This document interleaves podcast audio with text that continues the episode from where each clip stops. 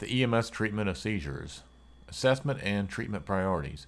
After performing the primary survey, the medic's priorities for assessment and treatment of the seizure are determine if the patient is experiencing a status seizure. If the patient is still seizing by the time the ambulance makes it on scene, it is a status seizure and requires an ALS response so a paramedic can give benzodiazepines.